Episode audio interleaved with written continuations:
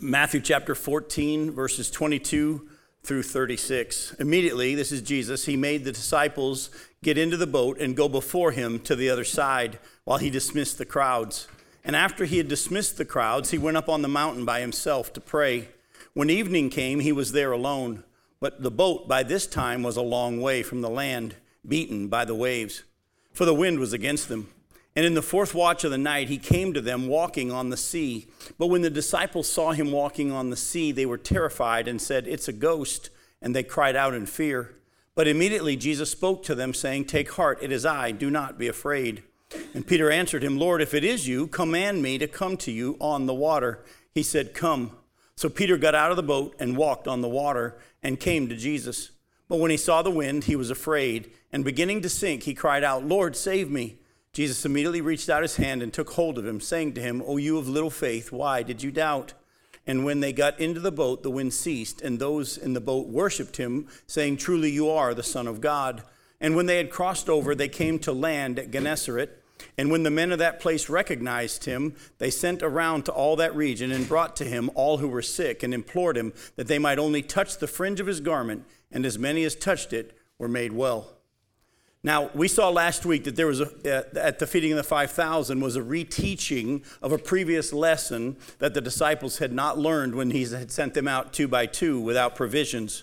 As we're going to see tonight, even though they picked up 12 basketfuls of broken pieces of bread, and after having only started with five loaves and two fish, the disciples still didn't learn that Jesus was trying to teach them about his power and his provision. You're going to hear me saying that a lot over the next few weeks He's been reteaching the lesson about his power and his provision. Go to Matthew chapter 15. You'll see evidence in verses 29, Matthew 15, verses 29 through 39. I'm going to read a story that we're going to be getting to in a few weeks, but uh, in Matthew uh, 15, verse 29, we see that the scripture shows us that they still hadn't quite gotten it. It says uh, Jesus went on from there and he walked beside the Sea of Galilee and he went up on the mountain and he sat down there. And great crowds came to him, bringing with them the lame, the blind, the crippled, the mute, and many others, and they put them at his feet, and he healed them. So that the crowd wondered when they saw the mute speaking, the crippled healthy, and the lame walking, and the blind seeing, and they glorified the God of Israel. Then Jesus called his disciple to him and said, I have compassion on the crowd, because they've been with me now three days and have nothing to eat. And I am unwilling to send them away hungry, lest they faint on the way. And the disciples said to him, Where are we to get enough bread in such a desolate place to feed so great a crowd? And Jesus said to them, How many loaves do you have? They said, Seven and a few small fish. And directing the crowd to sit down on the ground, he took the seven loaves and the fish, and having given thanks, he broke them and gave them to the disciples. And the disciples gave them to the crowds, and they all ate and were satisfied. And they took up seven baskets full of the broken pieces left over. Those who ate were 4,000 men, besides women and children. And after sending away the crowds, he got into the boat and went to the region of Magadan. So, from this story that's coming up a little bit later, what's the evidence that we have that the disciples still haven't learned the lesson of his power and his provision? What did they say? Where are, where where who? Where are we? Remember how we already looked earlier when he sent them out two by two and he said, No food, no money, no change of clothes. They came back and reported all that they had done and he realized they hadn't learned the lesson. So he then reteaches it with the feeding of the 5,000. And even though they picked up 12 basketfuls and they know they didn't do it because it was only five loaves and two fish, and they said, How is that going to be enough to feed so many people? Then, a little later, as you're going to see, they get to a similar situation with 4,000 people need to be fed, seven loaves and a few fish, and their reaction is, How are we going to find enough? They still are looking at it. And let me just say this to you right now. I don't know what churches you all go to. Some of you, I know what churches you do, others I don't. But let me just say this to you. In most of the churches that I deal with today, that is the reaction that I'm still seeing. Whenever God is challenging them to do something, the reaction is, we don't have enough money. We can't do this. It's not in the budget. I'm dealing with a church in Ohio that is, they know God's told them to hire this staff member because they're growing and neat things are happening. But their reaction is, we can't afford him. And one of the things that hinders us in our walk with the Lord is we still have to be reminded over and over about His power and His provision So the disciples, we see, didn't learn, even though they picked up 12 basketfuls. But go to Mark chapter 6, and let me show you how Mark even shows us. I want you to, because I'm going to ask you the same question. How does this passage in Mark chapter 6, verses 45 through 52, how does this passage show us that they hadn't learned the lesson of the loaves. Mark chapter 6, verses 45 through 52. This is the same account of what we're looking at in Matthew 14 tonight. Immediately, Jesus made his disciples get into the boat and go before him to the other side, to Bethsaida, while he dismissed the crowd. And after he had taken leave of them, he went up on the mountain to pray. And when evening came, the boat was out on the sea, and he was alone on the land. And he saw that they were making headway painfully, for the wind was against them. And about the fourth watch of the night, he came to them walking on the sea. He meant to pass by them. We'll deal with that later tonight at the end. He meant to pass by them, but when they saw him walking on the sea, they thought it was a ghost and cried out.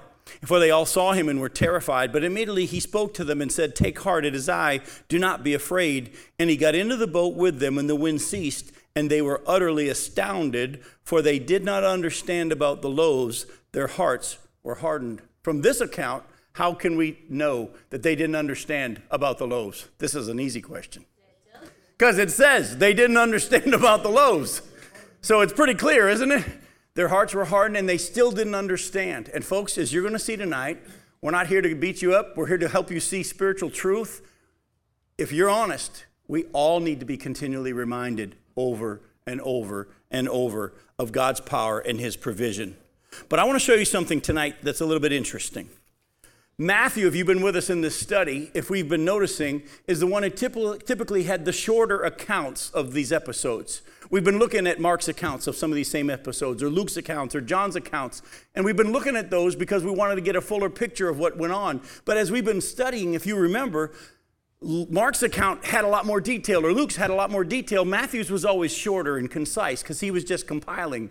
But interestingly enough, in this story of Jesus walking on the water, Matthew brings out something in this story that the others don't bring out.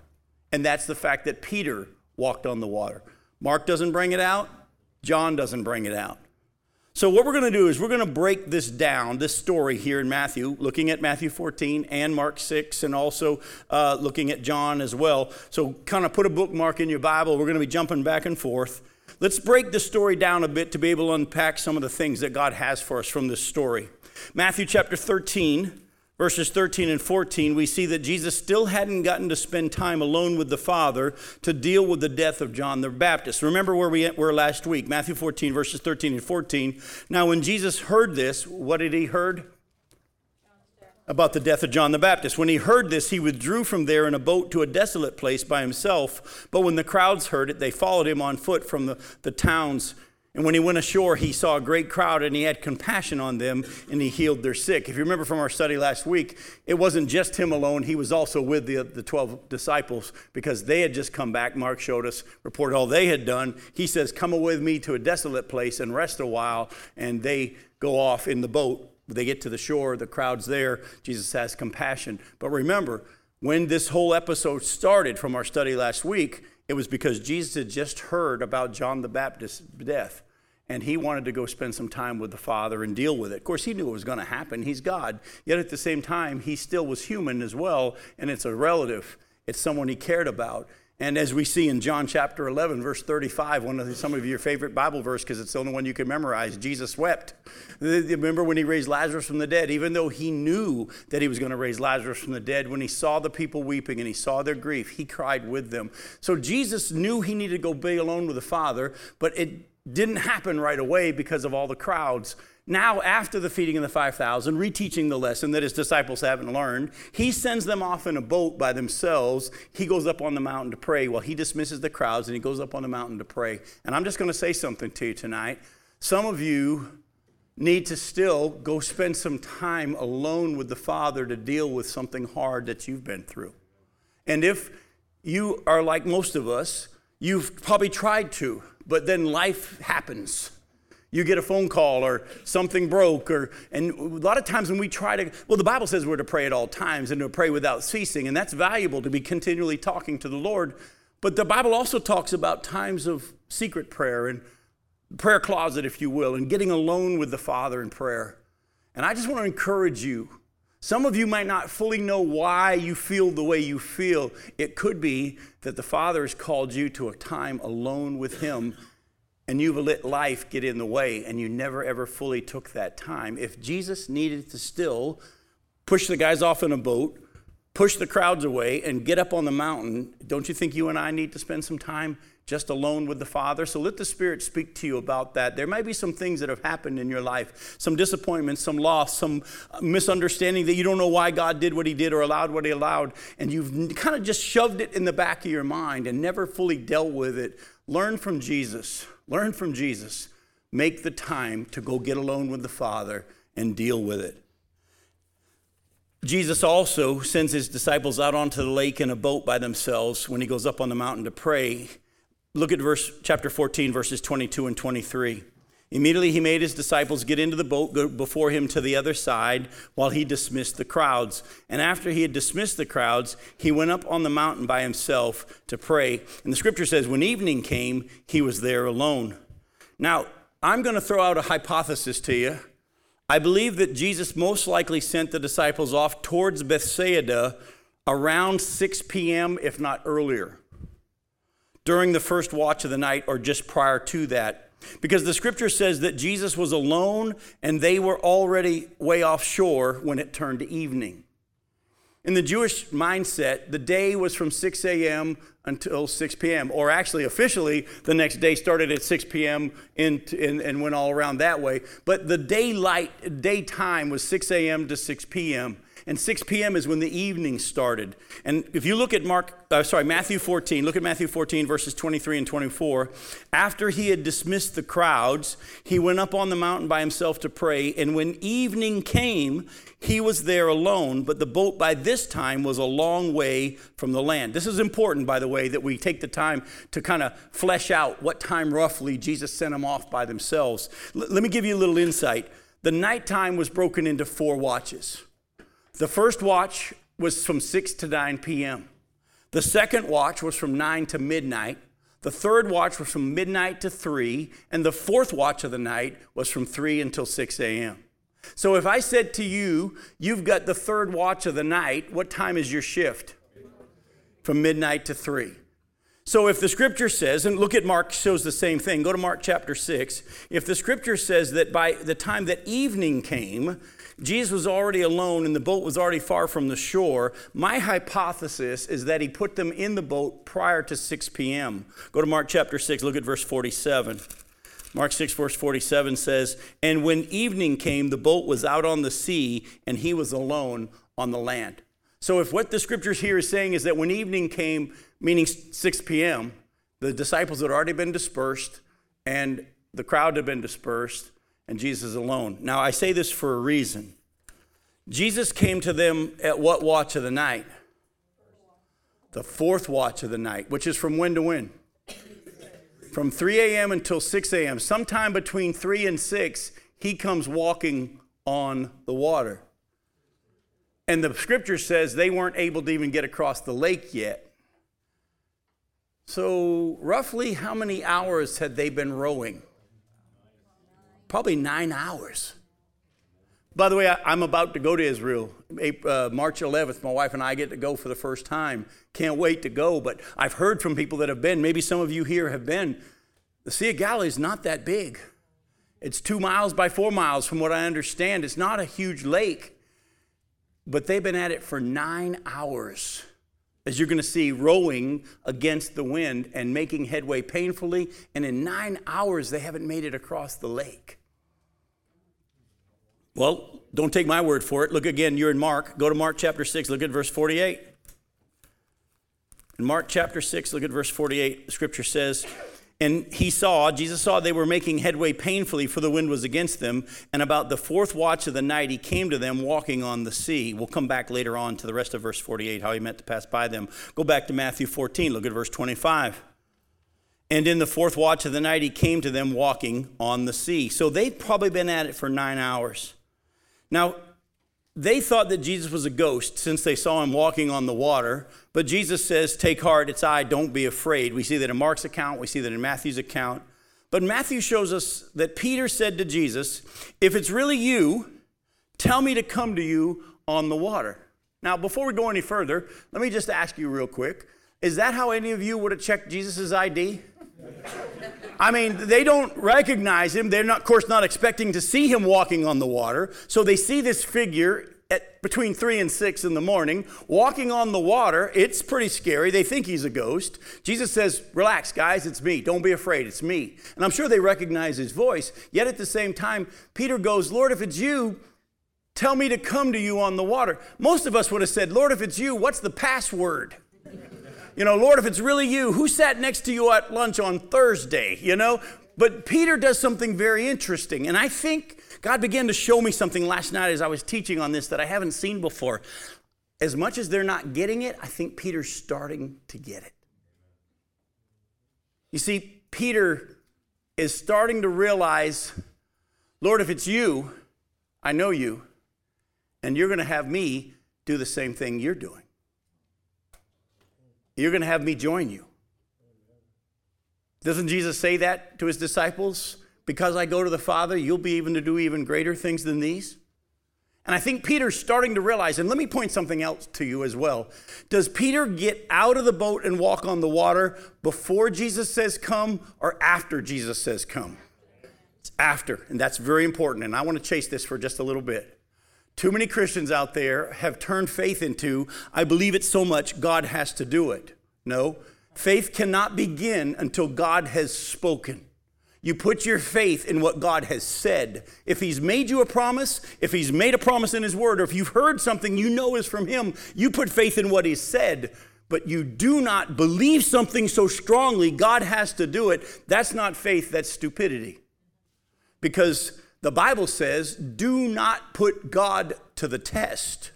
And when you say, I believe this, and therefore I believe God's going to do it, you're actually testing God to see if he won't act according to what you think so strongly. Now, wait a minute. Doesn't the Bible, Jim, say, doesn't God say in Malachi chapter 3, test me in this and see if I won't open the windows of heaven when it talks about tithing? Yes, I actually could show you more than just that place. I could show you a couple of places where God sets the test and says, test me.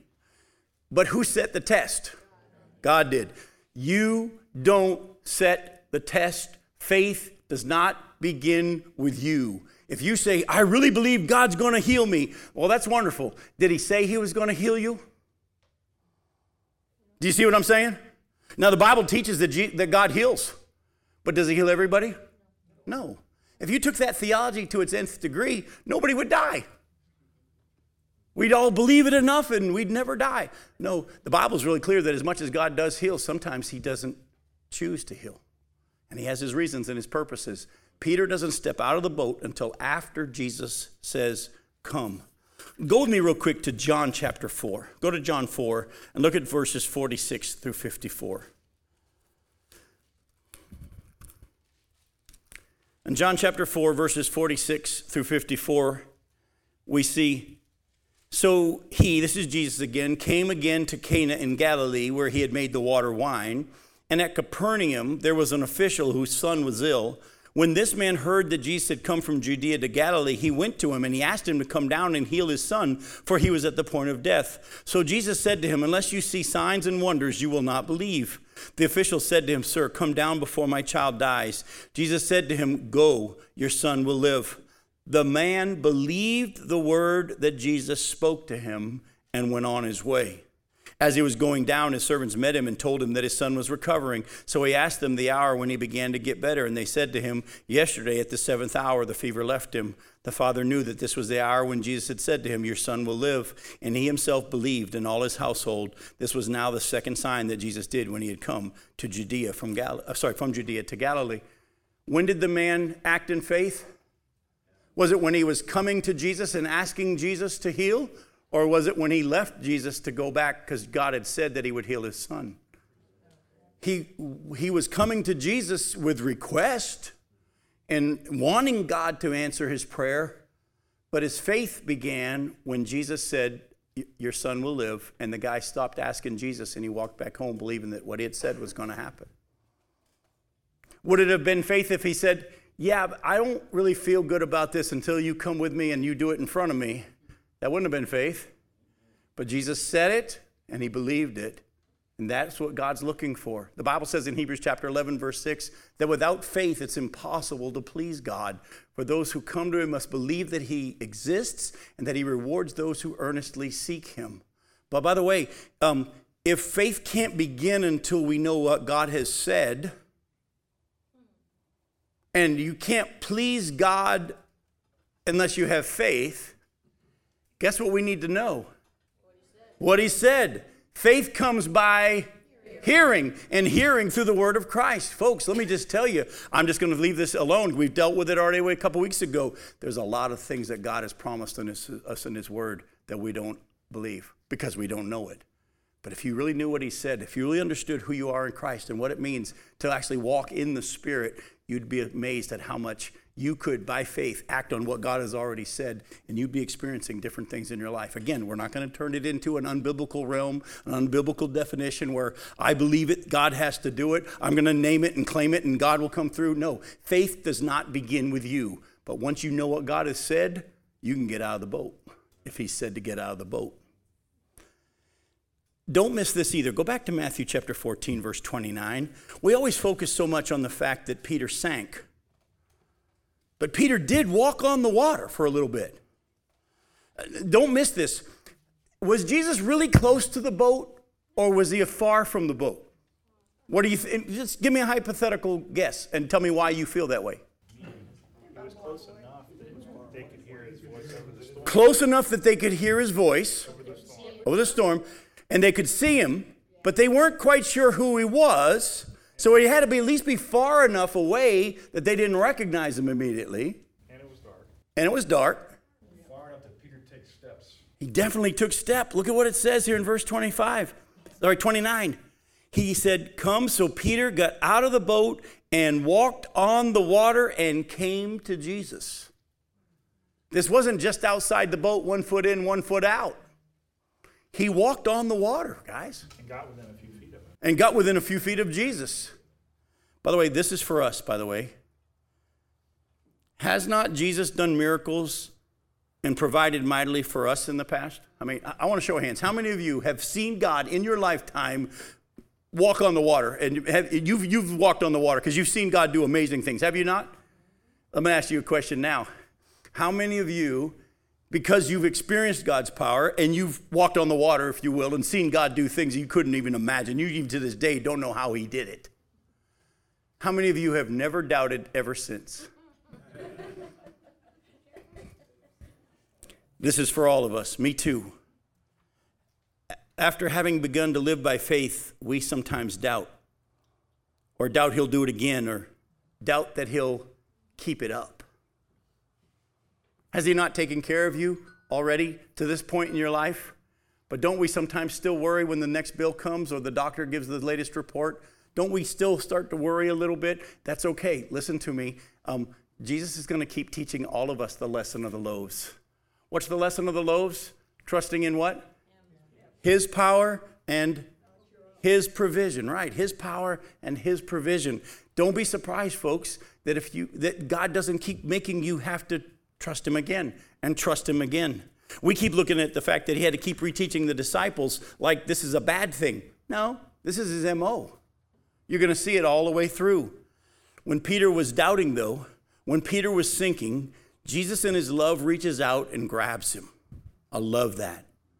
When, G- when Peter began to sink and when he began to doubt, Jesus in his love reaches out and grabs him.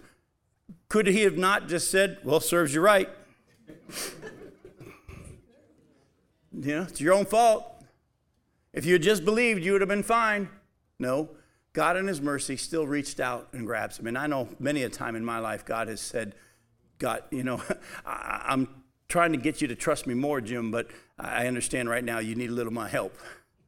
Let me give you a prayer that I want you to begin to learn to pray on a daily basis. And it's from the scriptures. It's a prayer that I believe every one of us as Christians needs to get in our hearts on a daily basis. It's in Mark chapter 9. It's in Mark chapter 9, verses 14 through 24.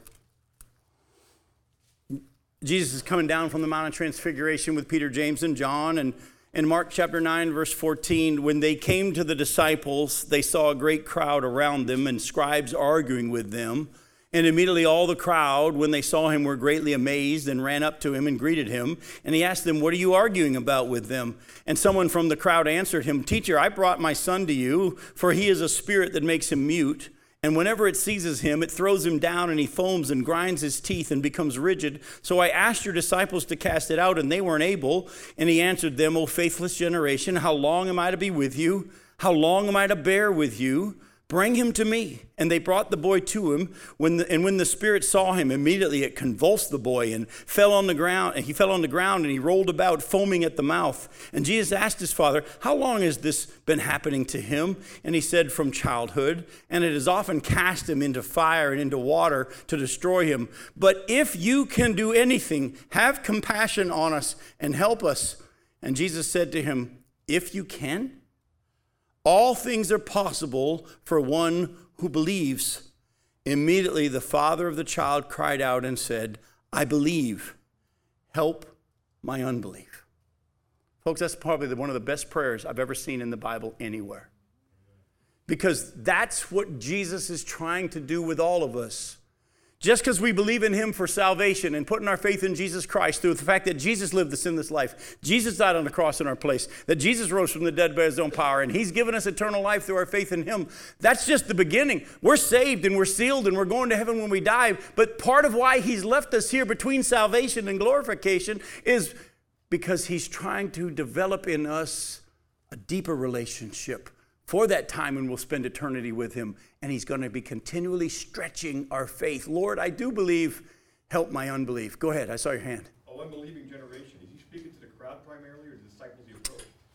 The answer to that question will be answered in Matthew chapter 17 when we get to Matthew 17. The answer's too long to give to you right now. The answer, yes, is both. But we'll get into a lot more detail because in Matthew 17, we're going to see the same story when Jesus comes down from the Mount of Transfiguration. So when we get to it in Matthew, but it, it's both. But there's more to it than that, okay? So you'll have to wait till we get to Matthew 17, all right? Now, there are a couple things I want to also look at some more in this story, all right? Here's the first thing Matthew's gospel says that when Jesus got into the boat with Peter and the rest of the disciples, the wind ceased, and all the boat were in the boat worshipped him, saying, Truly you are the Son of God. Go back to Matthew 14 and look at what it says in verse 32. It says, And when they got into the boat, the wind ceased, and those in the boat worshiped him, saying, Truly you are the Son of God. Now, before I go into any more detail on this, let me point out one thing first. Does Jesus reject their worship or does he receive it? He receives it. Now, keep in mind who these young men are they're Jews. They have been taught from childhood you don't bow down to anyone but God. I mean, that's the first commandment. There'll be no other gods but me. You don't even make any idols. You don't bow and craven images, anything of that stuff. You bow to only God. And for these men to begin to worship Jesus and say, not you're the Son of Man, but you're the Son of God is a big deal. They're acknowledging him as God, and Jesus does not reject their worship. For years, people have said, You Christians have made Jesus, the Messiah, God, but nowhere does the Bible say that he would be God. Well, first off, in Isaiah chapter 9, verse 6, the scripture says that his name shall be called Wonderful, Counselor. What's that next part? Almighty God. What's that next part? The everlasting Father, the Prince of Peace. Even the Old Testament said the Messiah was going to be God. If you've never read John chapter 8, you've missed the whole conversation where Jesus is saying, Before Abraham was even born, I am. And he was claiming deity big time. And not only that, you'll see here and in another place in just a second, when Jesus was worshiped, he received it. He received it. By the way, go to Revelation chapter 19 first. Let me show you a couple of interesting episodes that shows you the difference.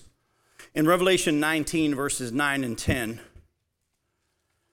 John's writing, and he's gotten to the end of what he's seeing now, and he's seeing the return of Jesus Christ and the marriage supper of the Lamb and the new heaven and the new earth you're going to see. And it says in verse 9 of Revelation 19, And the angel said to me, Write this Blessed are those who are invited to the marriage supper of the Lamb. And he said to me, These are the true words of God. Then I fell down at his feet to worship him. But he said to me, You must not do that. I'm a fellow servant with you and your brothers who hold to the testimony of Jesus. Worship God for the testimony of Jesus is the spirit of prophecy. John is so overwhelmed by what he's seeing that he actually falls at the feet of this angel who's showing it to him and begins to worship him. First off, does John know better? Of course, John knows better. But he's, guys, I don't think we even have a clue as to what is still coming to us. Paul himself, who had gotten to see the third heaven, who was taken to paradise. He didn't know if it was in his body or out of his body, but he knew he was taken somehow to the third heaven. He actually said in Romans chapter 8, verse 18, I consider that our present suffering is not worth comparing to the glory to be revealed. John is so overwhelmed with what he's seeing now that he just falls at the feet of the angel, and the angel quickly says, Don't do that. You only worship God. Go over to chapter 22 in Revelation. Look at verses 8 and 9. I, John, am the one, one who heard and saw these things. And when I heard and saw these things, I fell down to worship at the feet of the angel who showed them to me. It's the second time. But he said to me, You must not do that. I'm a fellow servant with you and your brothers, the prophets, and with those who keep the words of this book. Worship God.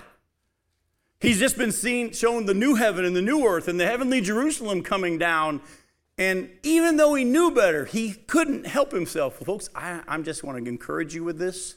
What is to come, the reward, the glory that's to be revealed, is going to blow your mind. But also, the angel said, You only worship God.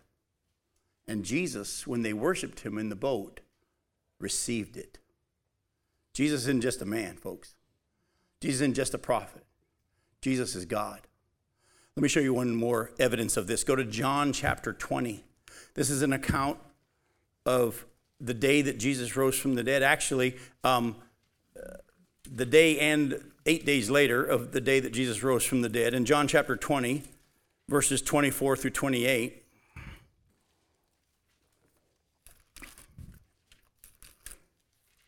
John chapter 20, verse 24 says this Now Thomas, one of the twelve, called the twin, was not with them when Jesus came. That's the first day of the week, uh, that he, the same day that he rose from the dead. So the other disciples told him, We've seen the Lord. But he said to them, Unless I see in his hands the mark of the nails, and place my finger into the mark of the nails, and place my hand into his side, I will never believe. Eight days later, his disciples were inside again, and Thomas was with them. Although the doors were locked, Jesus came and stood among them and said, Peace be with you. Then he said to Thomas, Put your finger here and see my hands, and put your hand, put out your hand and place it in my side. Do not disbelieve, but believe. Thomas answered him, My Lord and my what? And my God. Of course, Jesus says, you, Blessed are you because you've seen and believe. Blessed are those who haven't seen and yet believe. But again, Thomas's answer is, My Lord and my God. And Jesus received the worship. Now, we haven't looked a whole lot at John's account of the walking on the water. It's brief, but go with me to John chapter 6 because John brings out something in his account of the walking on the water that Matthew and Mark don't bring out, which makes it even more amazing. First off, from what we saw in Mark's account, especially in Matthew's, really, when Jesus got into the boat, what happened to the storm that was their problem? It, it no longer existed. It no longer existed. When he got in the boat with them, whatever it was that was bothering him was gone. But look at John 6, verses 16 through 21.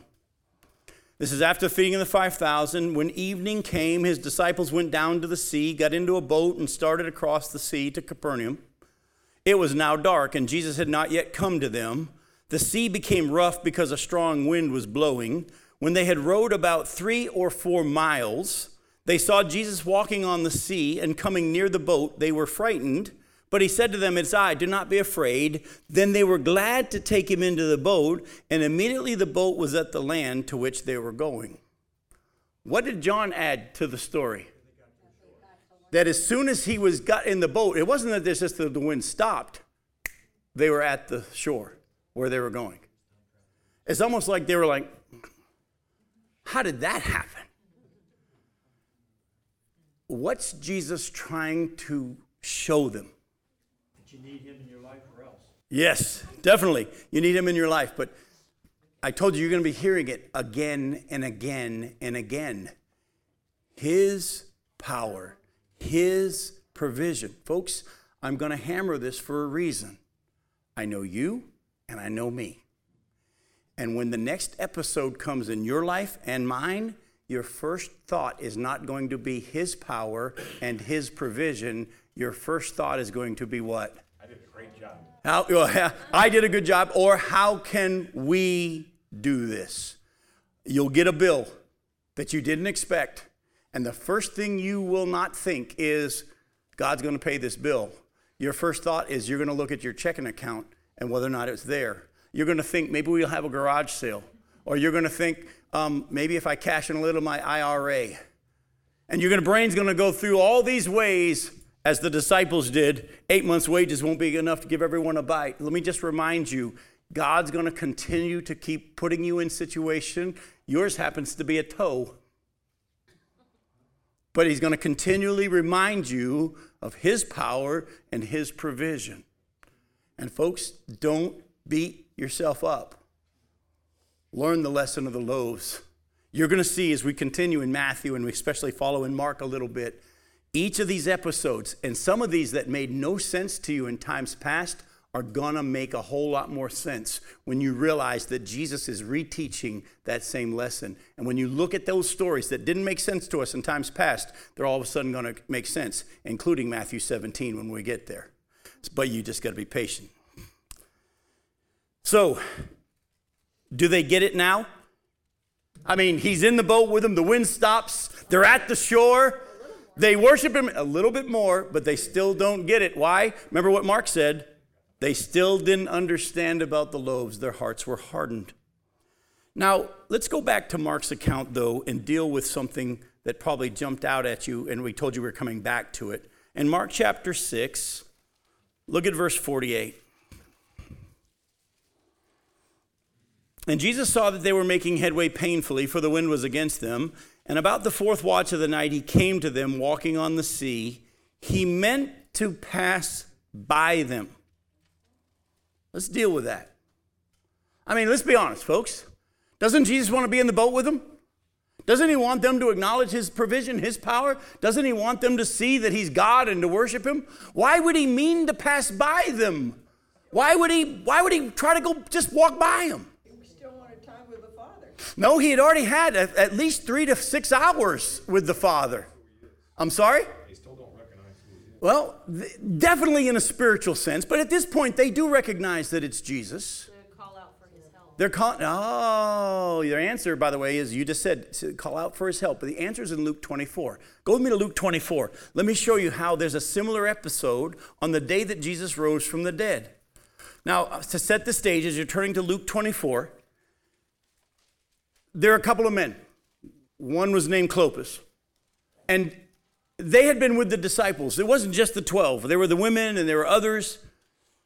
And these two guys had been in the group and they got discouraged and they're heading back to Emmaus on that Sunday that Jesus rose from the dead. And Jesus shows up and he walks along with them, but he keeps them from recognizing that it's him. By the way, did you catch that? In that situation, he kept them from recognizing that it was him. Uh, I'll deal with that later on. We don't have time to get into that tonight. But let me just say this to you. Sometimes God's going to make it. You ever, has, has anybody ever had a time where you said, Lord, are you here? Lord, are you here?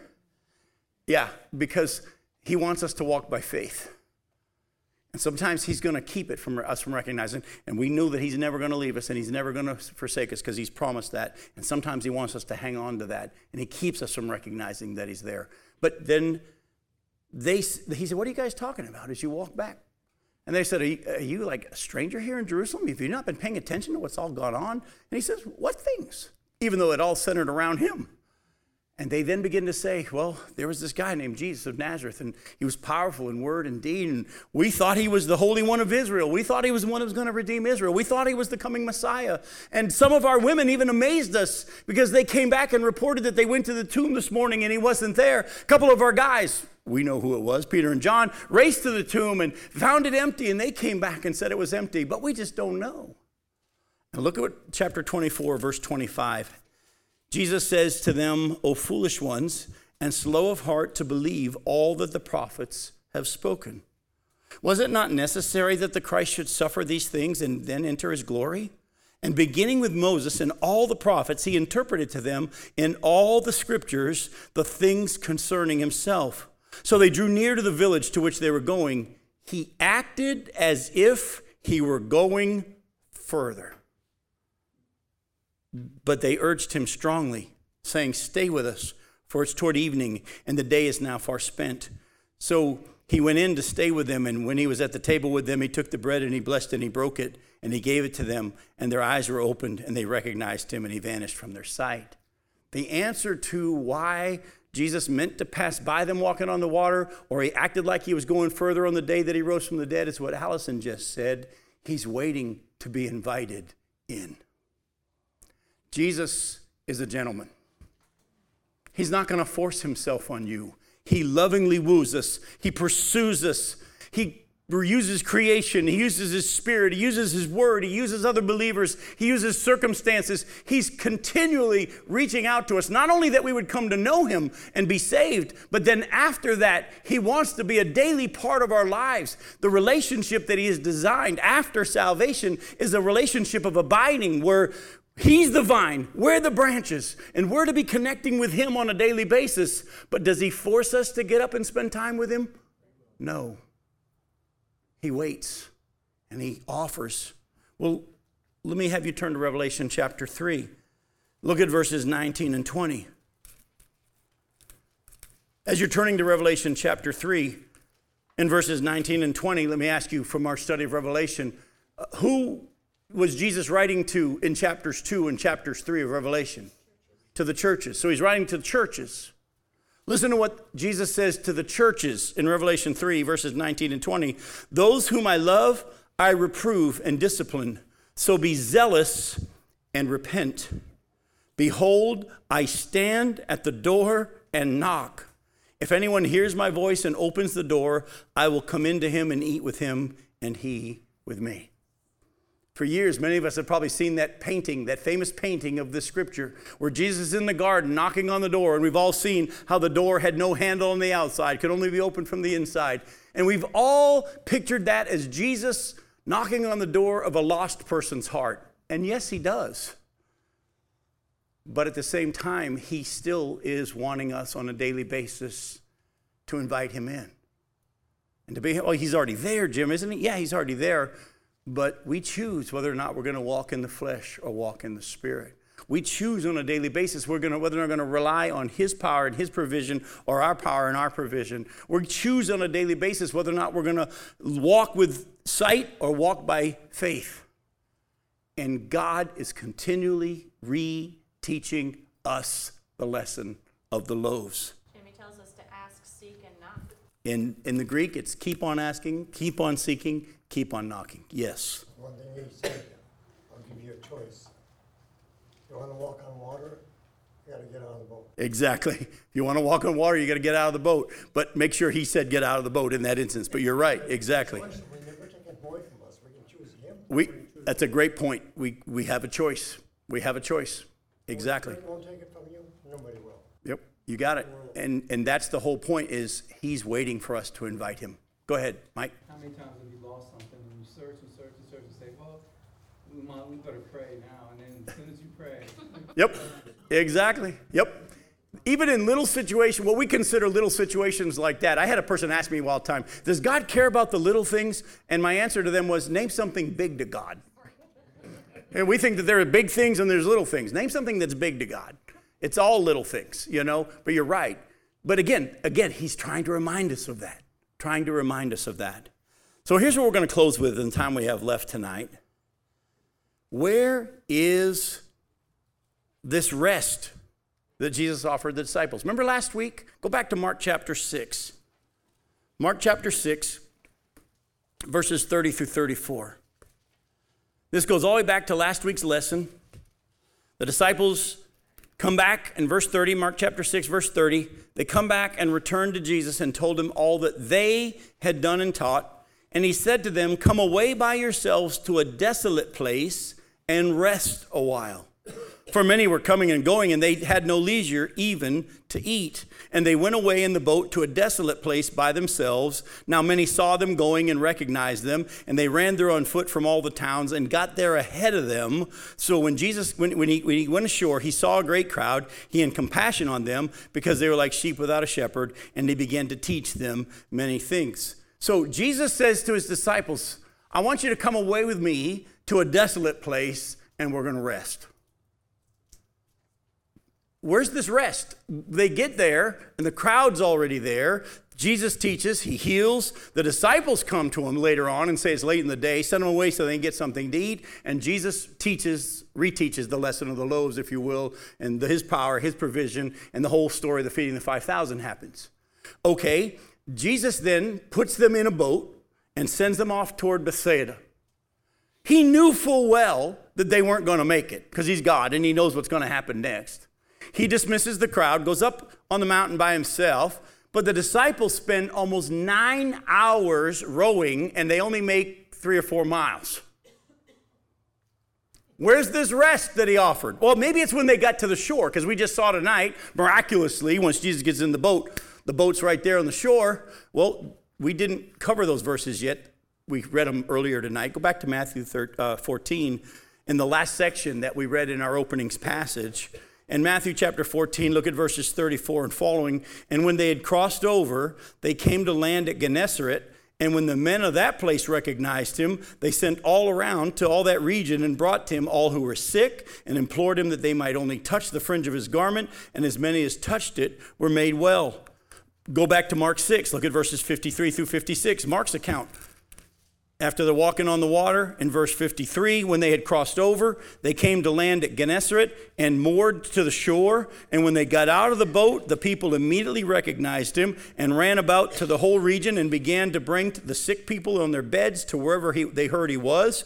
And wherever he came, in villages, cities, or countryside, they laid the sick in the marketplaces and implored him that they might touch even the fringe of his garment. And as many as touched it were made well. Let me ask you this question. Where's this rest that he offered? He said, Come away with me and rest. You got it. In him. Go to Matthew chapter 11. Go to Matthew chapter 11. Look at verses 28 through 30.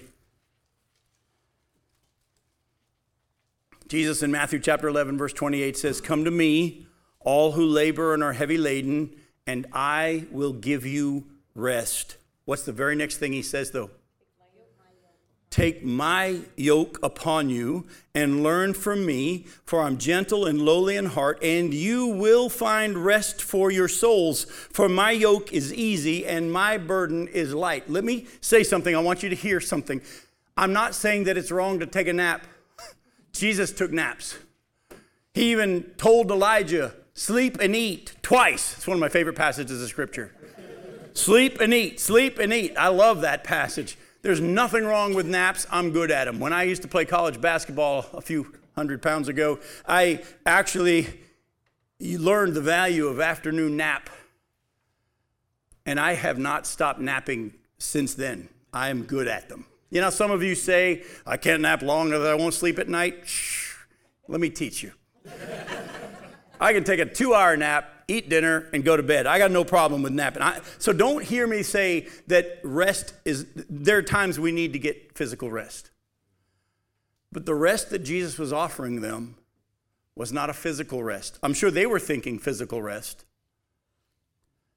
But the rest comes when we enter into a relationship with Jesus as you're going to see in just a second, we begin to rest in the fact that hopefully, if you've entered into faith in Jesus, you're not struggling to hopefully be saved.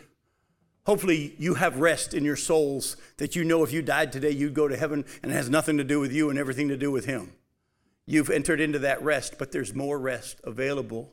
There's a daily rest available to us, folks, where we do not struggle. And he says, Take my yoke. You actually rest when you're doing what Jesus has for you to do on a daily basis. Listen, in his power and his provision. I'm resting right now. I love what he's gifted me and called me to do. And I love preaching and teaching his word. And I know the difference between me up here trying to do it in my strength and me doing it in his power. And I've learned to rest. I'm ecstatic about this month that's coming up of March, in which I'm going to be traveling all over the country. My wife and I leave tomorrow morning for Fort Walton Beach, where I'll be speaking this whole weekend at a couple of different places out in the panhandle of Florida. When we get back, I fly to North Carolina, and when we get back, we fly to Israel. And, a, and we're even going to take a week of vacation. There's, there's, there's some physical rest there as well, but we're going to be resting the whole time by living the life that He's called us in His power and His provision. Take his yoke upon you and learn of him. Don't take the yoke of your pastor or the nominating committee at your church. Take the yoke of your Lord Jesus and you live the life that he has for you, and you will find rest for your souls because his yoke that he has for you is easy and his burden is light. Go to Hebrews chapter 4. Hebrews chapter 4, look at verses 1 through 10.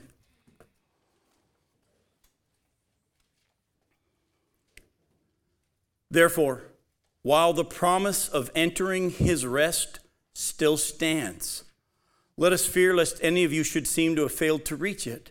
For good news came to us just as to them, but the message they heard did not benefit them because they were not united by faith with those who listened.